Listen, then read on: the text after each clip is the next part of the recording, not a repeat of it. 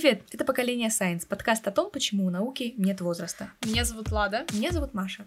Нам всегда было интересно, кто был нашими предками и есть ли в нас кровь э, царей или князей. Как в этом может помочь палеогенетика? Правда ли, что на Дону жили хазары? И когда мы сможем редактировать ДНК? Узнаем сегодня у аспирантки Академии биологии и биотехнологии ЮФУ Ольги Юрьевны Арамовой.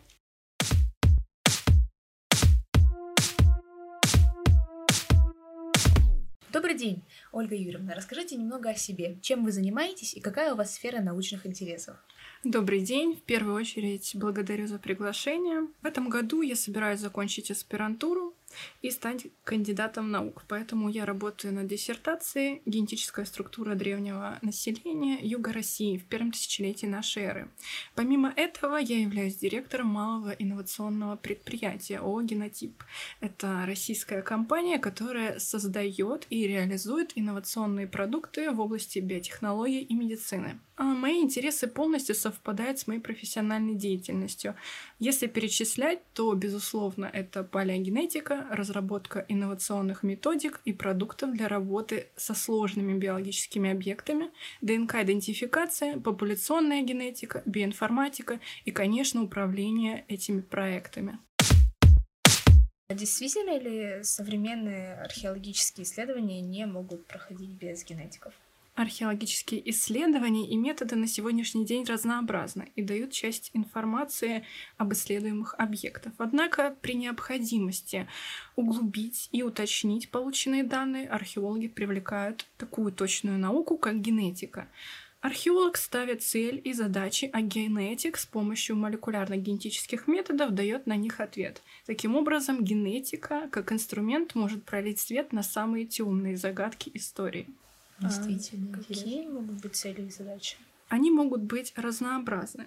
Например, это определение генетических, популяционных характеристик изучаемого сообщества, установление половой структуры, а, возможных родственных связей населения, выявление путей миграции и расселения народов реконструкция возникновения видов и взаимодействие между ними, установление внешних характеристик древних людей. И это только часть возможностей палеогенетики. А если на примере рассказать, вот к вам же обращаются археологи? Да, очень часто. Какой-нибудь определенный кейс?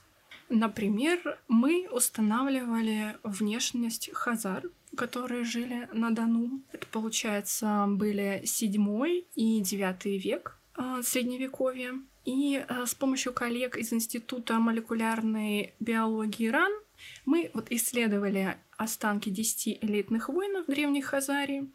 И а, стоит отметить, кстати, что современная территория Ростовской области — это доменная территория Хазарского Каганата.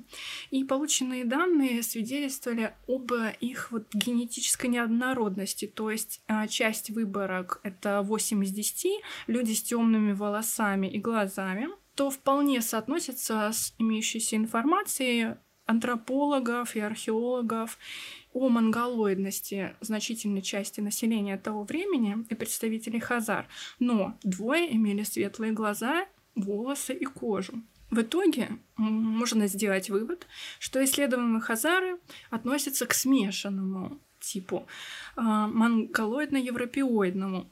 Э, вообще сейчас э, мы начинаем целый цикл работ по изучению древних народов Юга России и вот развитие палеогенетики в нашем институте в том числе. Зачастую в нашей работе как раз получаются вот интересные данные о происхождении тех или иных представителей древних цивилизаций. Например, предварительные данные указывают, что у сармат Нижнего Дона присутствовала гаплогруппа, распространенная в испаноговорящих странах. И историки, и археологи могут это объяснить а, лишь только великим переселением народом. А, другой пример — это наши методические возможности. Установление родства людей бронзового века, а это на минуточку в среднем 3000 лет до нашей эры. Приходилось ли вам работать где-либо, кроме Дона? А, безусловно. Мы сотрудничаем сотрудничали с Калмыцким центром РАН, исследовали их а, представителей населения степей. Сейчас мы сотрудничаем с воронежскими археологами, а, где очень много захоронений бронзового века также будут нами изучены. Это вот яркие примеры, да, кем мы работаем именно сейчас по этому направлению. Скажите, пожалуйста, что такое палеогенетика? Палеогенетика — это наука, которая появилась на стыке археологии и современной генетики и занимается генетическими исследованиями древней ДНК, которые содержатся в биологических останках и ископаемых организмов. И думаю, здесь стоит пояснить а, подробнее, что такое древняя ДНК. Это ДНК выделена из археологических или музейных образцов, а также ископаемых останков и остатков. Как правило, древняя ДНК имеет маленький размер, она слабо активна из-за воздействия солнца, влажности, времени, а также других условий среды. И несмотря на сложность объектов исследований, как мы уже с вами говорили, она способна решить очень фундаментальные задачи и спорные. Немного ранее вы упомянули, что у вас было исследование, в котором вы определили внешность хазар, живших на Дону в седьмых и восьмых веках. Поменялись ли благодаря возможностям антропологии и палеонтологии представления историков о них? Спасибо за интересный вопрос. Безусловно, наши данные, как палеогенетиков, меняют а, немного представление не только историков, а людей и общества о каких-то данных полученных. Поэтому можно ответить смело «да» на этот вопрос. Наши данные уточняют полученные результаты могут а, также пролить свет на какие-то загадки историков о внешности. Ведь действительно внешность а, — это определяющий фактор в обществе. Свой-чужой — это деление именно по внешности часто происходит, ну и по социальному статусу. Упоминалось, что вот как раз у Хазар было двое представителей Хазары темного цвета и светлого. И описывается это так, что светлые как знать, темные как прислуга. Тоже интересные данные. Можно ли найти своих предков, узнать, есть ли в тебе царская или княжеская кровь? Интересный вопрос. У меня почтовый ящик завален подобными вопросами и просьбами провести экспертизу. Особенно после раб- нашей работы, в которой мы впервые в российской науке с помощью комплексного молекулярно-генетического анализа провели непрямую идентификацию двух захоронений периода Средневековья. Это а, где на гробах, находящихся в Вознесенском соборе Московского Кремля, стерлись эпитафии. А конкретно я сейчас говорю о тете Ивана Грозного Евдокии и ее дочери Анастасии Петровны. Вообще существует три способа найти родственника. Это аутосомный по нашей ДНК, которая содержится в клетках, а, неполовой, по мужской линии и по женской. Если мы здесь а, говорим о далеких предках, то стоит сделать выбор в пользу теста по Y-хромосоме, которая у мужчин передается из поколения в поколение или по женской а, линии это митохондриальная ДНК, которая также передается от матери своим детям. Поиск своих предков дело важное и нужное. Здесь не играет роли, потомок вы Ивана Васильевича или нет. Более современный пример поиска предков, реализуемых в нашей лаборатории, это идентификация солдат а, Великой Отечественной войны и возвращение солдат домой. Вы упомянули термин аутосомная. Что это значит? Это значит неполовая ДНК, которая содержится в нашей клетке, в ядре, просто не половая. Угу. Получается, есть способ исследования просто общий да. и отдельно мужской и женской линии. Все верно. Угу. Для того, чтобы найти каких-то более дальних предков, нам нужна часть ДНК, которая а, из поколения в поколение передается и как бы более консервативно. Есть очень интересный термин. Что такое человек-химера? А, в мифологии химеры представлены достаточно широко. кентавры, минотавры, русалки. Все это навевает людям образ такого сумасшедшего ученого, который в своей подпольной лаборатории готического дома создает Франкенштейна, пришивая части других существ. Но вы можете удивиться, человек и без всяких опытов может быть химерой. Но никогда об этом не догадываться. Химеры в широком смысле — это любые организмы, содержащие генетически неоднородные клетки в своем теле. И сейчас, я думаю, стоит определиться с термином. Химеризм — это вообще медицинский термин, который описывает сочетание двух разных генетических материалов в разных частях тела. У животных и человека он редок. А, но может давать внешние особенности. Например, разный цвет половины тела, пятнистость, может быть, вы замечали, mm-hmm. или разные глаза, или форма ушей, или структура волос разная, отличается. А, но чаще всего химеризм проявляется на уровне клеток внутри тела. И внешне это никак а. незаметно. Ну и, в общем, выявить эту особенность могут э, генетические тесты. Иногда, зачастую вообще, Многие люди живут всю жизнь, не зная, что человек является химерой. А для проведения такого теста нужно взять ДНК просто из разных тканей организма. Например, букальные эпители и волос. Ну, как пример. Или кровь. А, и если в разных значит, тканях будет обнаружен разный генетический материал, то мы можем говорить о наличии химеризма. Значит, э, из-за подобного явления могут возникать проблемы в жизни. Например, э, женщине пришлось доказывать свое материнство, поскольку значит, э, ДНК ее детей просто не совпадала с ней. Вот такая может быть история.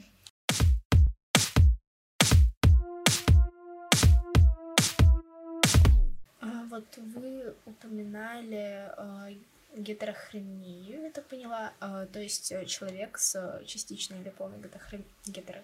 гетерохромией э, уже считается как больным. А, химеризм это не болезнь. Абсолютно. не болезнь, а э, генетическая. Может, но для этого нужно все-таки все подтверждать генетическим тестом.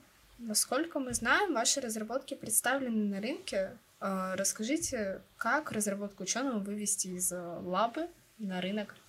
Предпринимательство в научно-технической сфере, как и в другой, любой другой, начинается с понимания, для кого создан продукт, какие технические преимущества продукта могут закрыть потребности ваших потребителей. В идеале это, конечно, инновации и импортозамещение. И, естественно, для ученого это защита интеллектуальной собственности. Далее начинается самое сложное для человека из научной сферы. Это анализ рынка и конкурентов. А, не стоит пренебрегать дополнительной информацией в данной ситуации. Чем ее больше, тем лучше.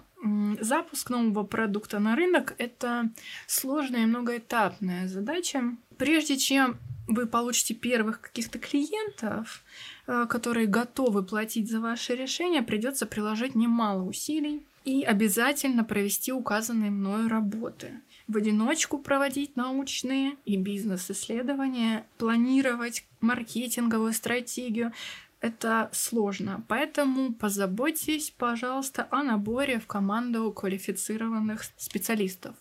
Совместными усилиями вы добьетесь успеха, как наша команда ООО «Генотип». Сейчас у нас есть целая линейка биотехнологической продукции. В первую очередь это наш антисептик нового поколения. Он называется ДКР. Мы а, с этим продуктом вошли в топ-50 фонда содействия инновациям по всей России. Наш продукт а, способен уничтожить в 99% случаев геном коронавируса, в 100% энтеровируса. Сейчас проверяют на генетический материал ВИЧ. А также уникальность его в том, что в отличие от аналогов а, мы действуем на клетке, то есть клеточную мембрану разрушая, мы сможем разрушить генетический материал внутри. А если, грубо говоря, клетку не разрушим, как аналоги, смысл того, что мы обработаем, никакого нет. Помимо этого, продукт э, предназначен для того, чтобы избавляться от чужеродного загрязнения с поверхности твердого биологического материала. То есть им можно обрабатывать зубы или кости. Ну, например, а, криминалист работает. Он нашел останки. Он работал вдруг не в перчатках. Принес в рот так в руке кость. Значит, э, эксперт-генетик друг, как бы в другой ситуации был бы в шоке, очень сильно кричал бы на этого криминалиста, но с нашим раствором это все не проблема. То есть если раньше можно было выделить ДНК этого криминалиста вместе с костью, а, в большинстве процентных случаев, то сейчас мы полностью можем с помощью ДКР отмыть это ДНК чужеродную и выделить именно знаете, аутентичный профиль. Профиль того человека, кому останки принадлежат. А как это возможно сделать, э, ну, как, грубо говоря, не задев э, чужое ДНК? А, путем дифференциального лизиса. А, в данном случае мы говорим о твердых биологических материалах, о твердом биологическом материале, потому что а, в нем ДНК, она спрятана в клетках остеоцит. Вот. И на поверхности буквально ее нет. А, в этом плане. Да-да-да, в этом плане. Э, это один продукт. Э, второй наш хит — это ДНК-карты для животных, растений э, и человека. С помощью ДНК-карт можно хранить биологический материал, ДНК.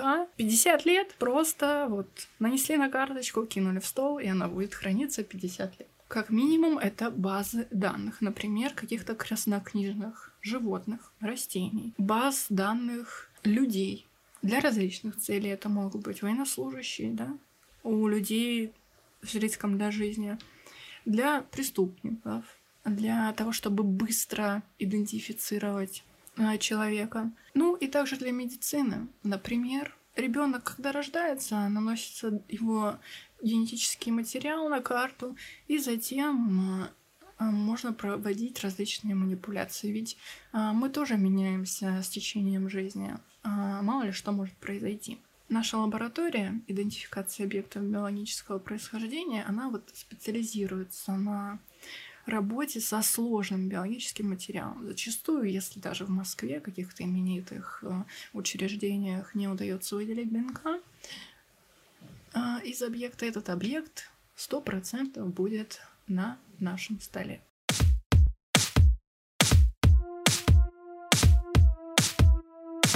Итак, к нам попали останки предполагаемого отца Достоевского. Mm. Когда был вот юбилей писателя, историки и власть, они эм, решили восстановить их э, семейный склеп. Дело в том, что у Достоевского в Подмосковье была усадьба у отца Достоевского. Ну, и рядом с усадьбой кладбище. Естественно, тоже как бы именное. А, но достаточно немаленькое относительно. И, получается, к нам на идентификацию поступили такие образцы. Это кровь потомков писателя и костные останки предполагаемого отца. Благодаря нашим методикам как раз и удаление загрязнения с костей и методикам работы вот с такими твердыми биологическими материалами мы и можем делать такие вот экспертизы. Это, кстати, и мамонтов касается. Mm-hmm. Вот у нас холодильник есть, он забит мамонтами. Холодильник с мамонтами. Да, да, холодильник на минус 70. Ну, чтобы им было да, удобно и хорошо, так сказать, в своей среде обитания. Получается, мамонты зачастую к нам приходят из Якутии, такие образцы. Но у нас на юге тоже были мамонты. Mm-hmm. Ну и в Ростовской области наверняка тоже они были, потому что мамонтов находят и в Адыгее останки. У нас есть несколько образцов южных мамонтов несколько образцов, значит, северных, да, будем говорить так. И наша задача сейчас — это понять, чем генетически южные отличались от северных. Может быть, это был вообще другой вид. А, что отвечало, да, за утолщение шерстяного покрова или наоборот. А, то есть терморегуляция — это чем больше уши, тем жарче, да, правильно? Mm-hmm. А, вот, а, то есть, что было у них такого адаптивного вот, а, в геноме? Достаточно интересная задача для нас, и мы хотим как бы ее реализовать. А правда ли, что в будущем могут клонировать, допустим, мамонтов? Вообще ДНК мамонта сохранилась очень плохо до наших дней. Mm-hmm. Это только мы говорим только о митохондриальной ДНК. Я... Вы найдете мамонта, знаете, вот свежего, да, и вот будете выкапывать его из мерзлоты.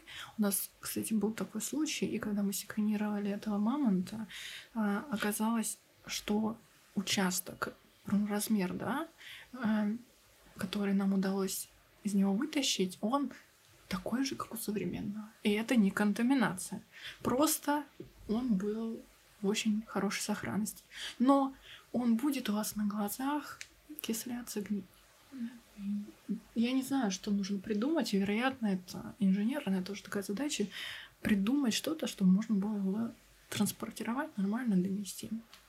Это раз. А, ДНК на сегодняшний день нет. Может быть, в будущем что-то и изменится. А, во-вторых, самый ближний вид к мамонту — это слон. Mm. А, слонов там тоже два вида.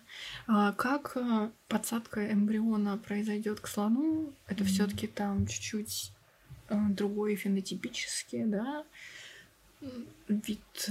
И как это будет, мы не знаем. Вот мне просто жалко было бы слониху, извините. А с другой стороны, если у нас получится даже из ДНК один эмбриончик, да, вот этот. Слонов беременность 4 года, по-моему.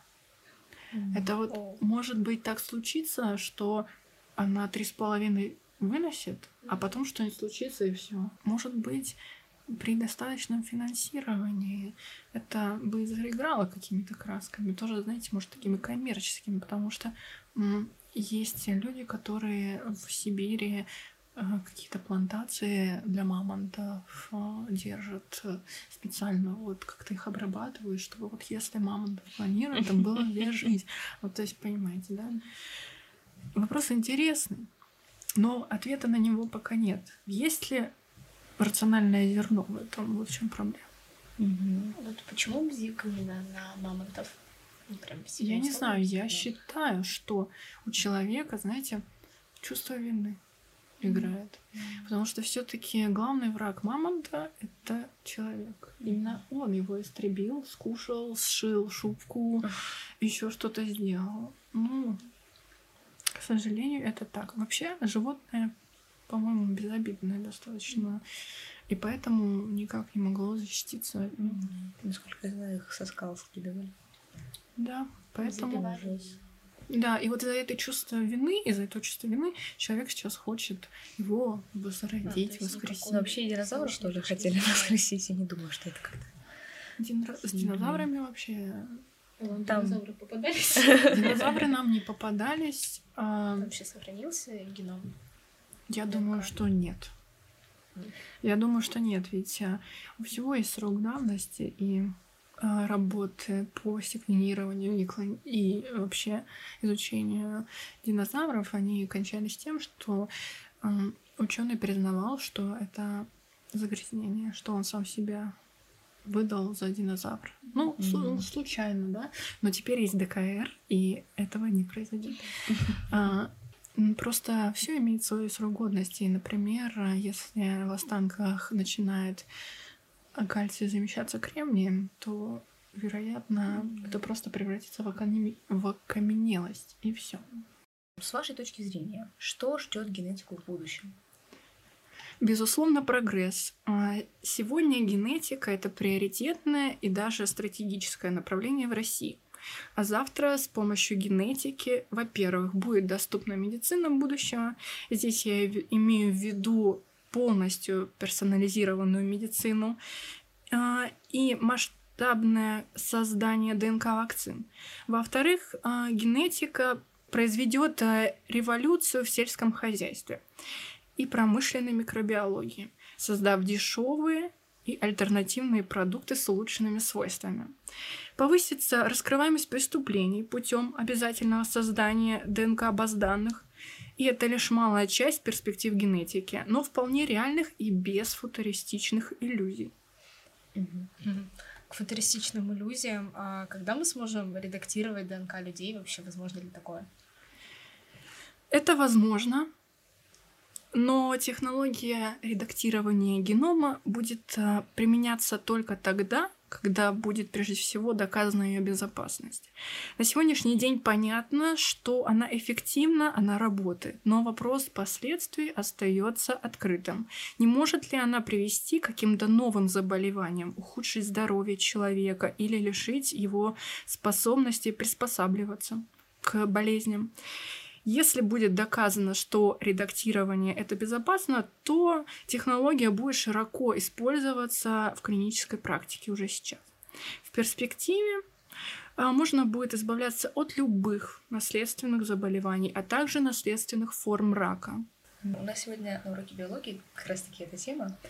А, и нам сказали, что геномодифицированные организмы, в принципе, запрещены сейчас в России, но некоторые настолько модифицированы, допустим, соя, что уже нет, так сказать, исходных геномодифицированных. Это правда? То есть вы упоминали, что, возможно, будущее будет э, более модифицировать какие-то, допустим, пищу и людей. Когда это может быть? И, в принципе, разрешат?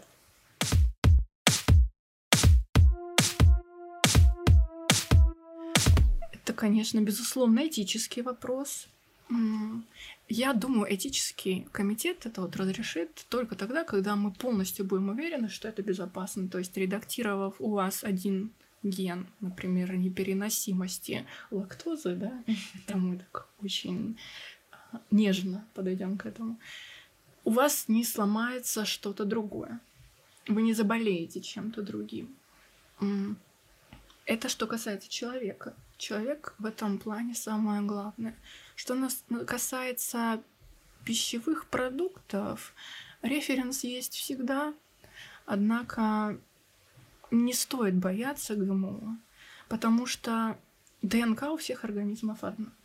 А, если мы просто создаем а, ту же сою с какими-то заданными нам свойствами, чтобы она была сочнее, вкуснее, чтобы она больше была плодовита, чтобы накормить там больше людей и более дешевый ресурс получить пищевой.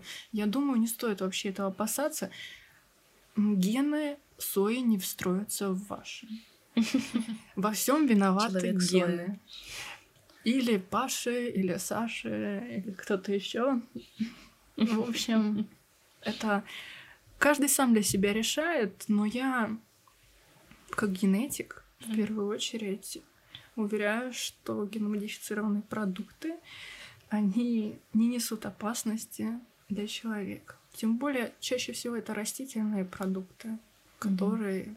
соответственно, и создаются для того, чтобы они пережили условия выращивания, условия среды и были с улучшенными свойствами. Вот говоря о геномодифицированных продуктах, в принципе, как проходит как раз-таки эта генная модификация? Какие есть способы? Способов довольно много. Но а, у нас есть единственный сейчас принятый, за который получена в 2020 году Нобелевская премия. Это CRISPR-Cas9 технология.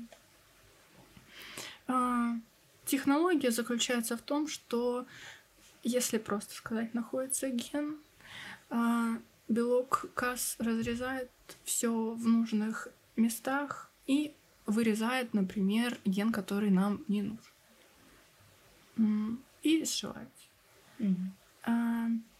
Не добавляя нового ничего, просто удалить ген, который, например, ответственен за какую-то форму рака и сшиваются. Э, это очень примитивно, но примерно так это работает. Э, проблема в том, что специфичность такого рода инструмента сейчас мала. Э, может произойти так, что опознается не там. Или у вас какая-то мутация, опять же, опознается не там, и что-то не то вырежет. Но, знаете, у нас э, в ДНК э, не все гены белок кодирующие, которые производят какие-то продукты, поэтому э, вопрос еще остается открытым. Нормально это или ненормально. Поэтому, возможно, будет ДНК редактировать, когда докажут, что это безопасно. А что такое белок кодирующий ген? Я засыпаю вопрос. Ну, он, он ничего страшного. У нас есть а, белок кодирующие гены и не белок кодирующие гены. А в чем различие? Ну, различие в том, что гены не кодируют белки. Ну, что именно? Ну, ну смотрите, у нас, а, соответственно, парадигма нашей а, молекулярной биологии — это ДНК, РНК, белок. Правильно? То есть главный продукт, который мы получаем в ДНК через РНК, это белок. То есть это наиболее э, важный продукт, э, который, собственно, и влияет на нашу жизнедеятельность. Mm. Вот. Э, а не белок, кодирующие гены, это не могу сказать, что они не нужны. Нет, такого абсолютно нет. Там идут свои процессы. Но мы не получаем того вот продукта. А, а далее белки каждый белок уже занимается чем-то своим в организме. Вот такая история. А вот э, вы говорили, что в ближайшем будущем возможно э, как разрешение э, геномодифицирования. В течение скольки лет это может произойти? Через сколько лет можно будет свободно редактировать геном человека, животных? Я думаю, что не в этом веке. Вот Mm-hmm. Почему? Потому что это дорогостоящие, дорогостоящие достаточно а, исследования. И при нормальном течении жизни это будет просто рутинная работа, которая накапливается с годами. Но если произойдет какой-то катаклизм, например, какое-то природное явление, и погибнет весь урожай чего-то,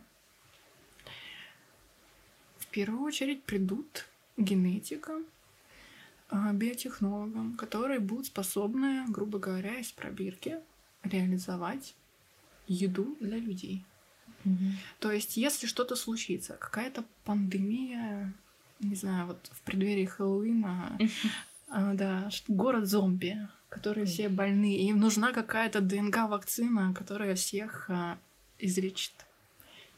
В таком случае это все приблизит генетические вот эти все манипуляции наши. Но при спокойном течении жизни, я думаю, что общество не готово.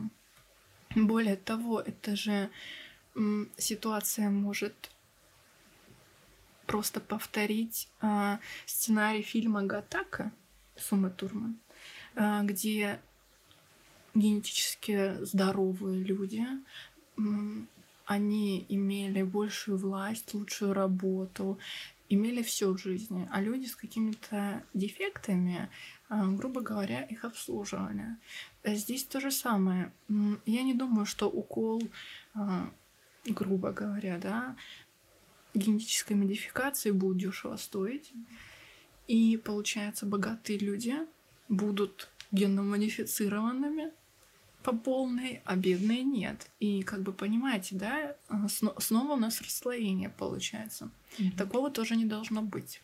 Большое спасибо за то, что отвечали да. на наши вопросы. Это было невероятно интересно. Очень... Большое спасибо. Да. Спасибо большое. А, рада прийти к вам еще. Мы будем ждать.